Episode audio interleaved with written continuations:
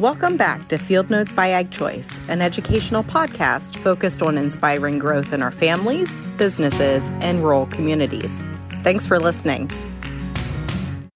This week's Field Notes is another feature from the Ag Biz Cast podcast, which shares inspiring stories of young, beginning, and small farmers. Today's episode is an interview with Eliza Walton, a beef farmer and feed mill owner and operator in Centre County, Pennsylvania. Be sure to look for and subscribe to AgBizCast on your favorite podcast platform to hear more stories from young and beginning farmers like Eliza. Here's today's episode.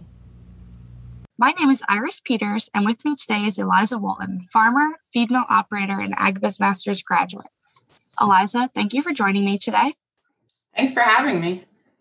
All right, let's get started with our questions. So, Eliza, can you uh, tell us about your operation, just some history, and how you got started with it?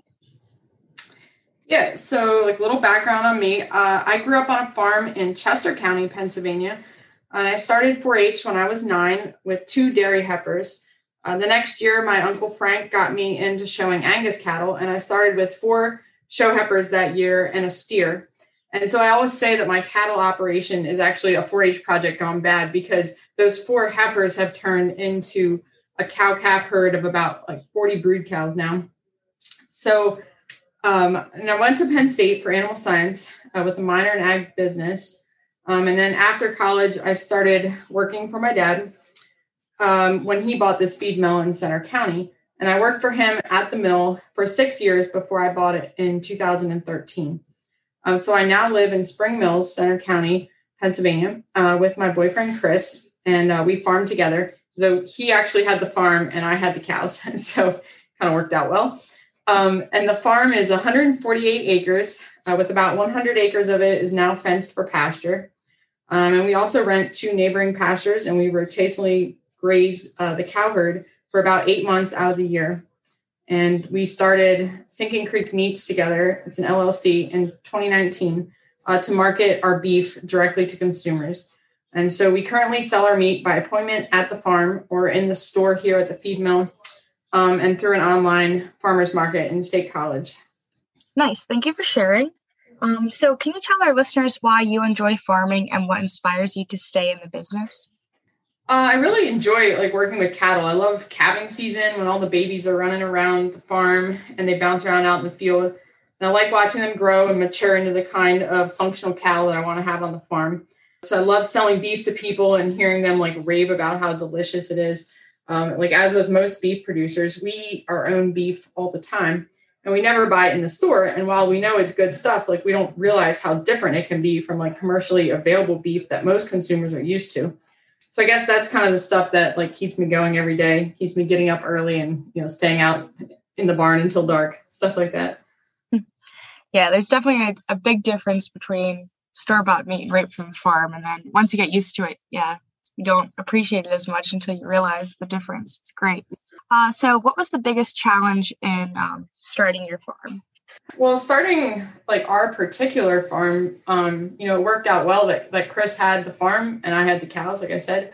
Uh, prior to that, I rented a farm and like the feed mill actually rented it for the cropland and then it happened to have barns and pastures. So I was able to you know use the mill as a way to kind of like fund you know they were getting the cropland out of that deal. Um, but i think for a lot of young and beginning farmers like if you don't already have a family farm then like finding a property that you can rent or buy like would be the biggest um, biggest challenge getting started. Definitely. Do you want to share with our listeners maybe one of your favorite memories from over the years of your farm and the business yeah, so this one was actually really tough for me. And I was like, why am I so stumped by this question? Because there are a lot of good memories.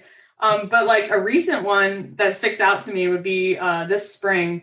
Um, we had our first Baldy calf born here on the farm. So I've always been a purebred Angus breeder, registered Angus over the years, but we started working with the profit team from Penn State. And through that, you know, we worked on our heifer development program and we've worked on kind of becoming more of a commercial operation. And so those baldy calves that were born this spring was the result of like two years worth of work with the profit team and just kind of seeing that all like kind of come together and it was like a sign of progress. So I think that was probably the most recent um, one for me that sticks out. Yeah, that's really cool. Um, so, kind of talking off of that, and then you mentioned uh, your boyfriend Chris that you also work with.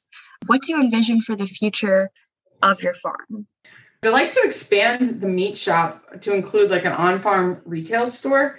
And ideally, we would put most of our calf crop through the store as beef instead of selling feeder calves. So that would really entail like expanding the the meat side of our business and trying to do you know increasing our direct to consumer sales uh, rather than just a commodity of feeder calves or like commercial beef to a sale barn or something like that. So you know we worked with NRCS to finally get all that pasture grant you know, together. So that's how we we fenced the additional 70 acres this past year. So it's kind of all been working towards being able to expand the cow herd as well as um, you know have more room uh, to finish animals in the barn and stuff like that. So I think that's our goal uh, going forward is to to market all of our beef ourselves. Nice. And you are an AgBiz Masters graduate. So do you mind telling our listeners in your own words what does AgBiz Masters teach young beginning farmers like yourself? I think the AgBiz Masters program is a practical introduction to finance and farm financial management. So in college, I had a few accounting classes and I like absolutely hated them. And it turns out that I should have paid a lot more attention because that's now a huge part of what I do every day for the mill and at home. Like I had to learn QuickBooks um, and kind of basic accounting functions that go along with that to do our bookkeeping and the bookkeeping for the farm you know preparing uh, financials to talk with the bank and stuff like that. So the class really introduces students to the balance sheet the p&l statement of cash flows budgets and other critical financial tools. And i think it's a great place for young farmers to start. So i always recommend this class definitely thank you for sharing that um, so kind of going off of that same question uh, how did AgBiz Masters help you improve your operation, and what changes did you see in it after completing the program? Um, I took the class in 2014, so it was right after I purchased the mill in 2013. So I had already worked with the Small Business Development Center on a business plan and preparing the financials so that I could convince the bank to like give me all that money. But it also showed me how much more I needed to learn if I was actually going to stay in business.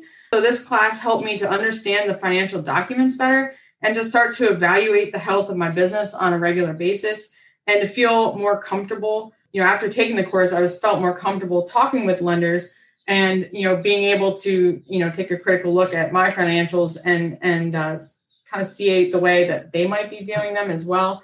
So I think that it really did help me prepare more for for that role in the business. Definitely. And one last final question before we wrap up today.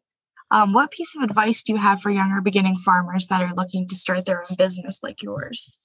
First thing I recommend, uh, you know, that they should take a class like AgBiz Masters, but also to take advantage of all the low cost and free learning opportunities out there. You know, AgBiz Masters is an option, or uh, the Small Business Development Center, um, which is free, and they have I think 16 centers around the state um, you know, it's part of, well, the one that I work with up here is part of Penn State, but they have them at other universities around the state as well. And so the Small Business Development Center helped me to evaluate the opportunity and assess the feasibility of the plan that I was writing for Martin Feed. And so these are great resources to utilize. And by taking the time to think through the plan, I felt more confident in purchasing the mill. And it's also a great way to develop a relationship with a lending partner or a business contact who can help with future networking opportunities. Uh, my small business development advisor nominated me for another program a few years later. So it never hurts to get to know your lenders and advisors, and they can help you in a lot of ways.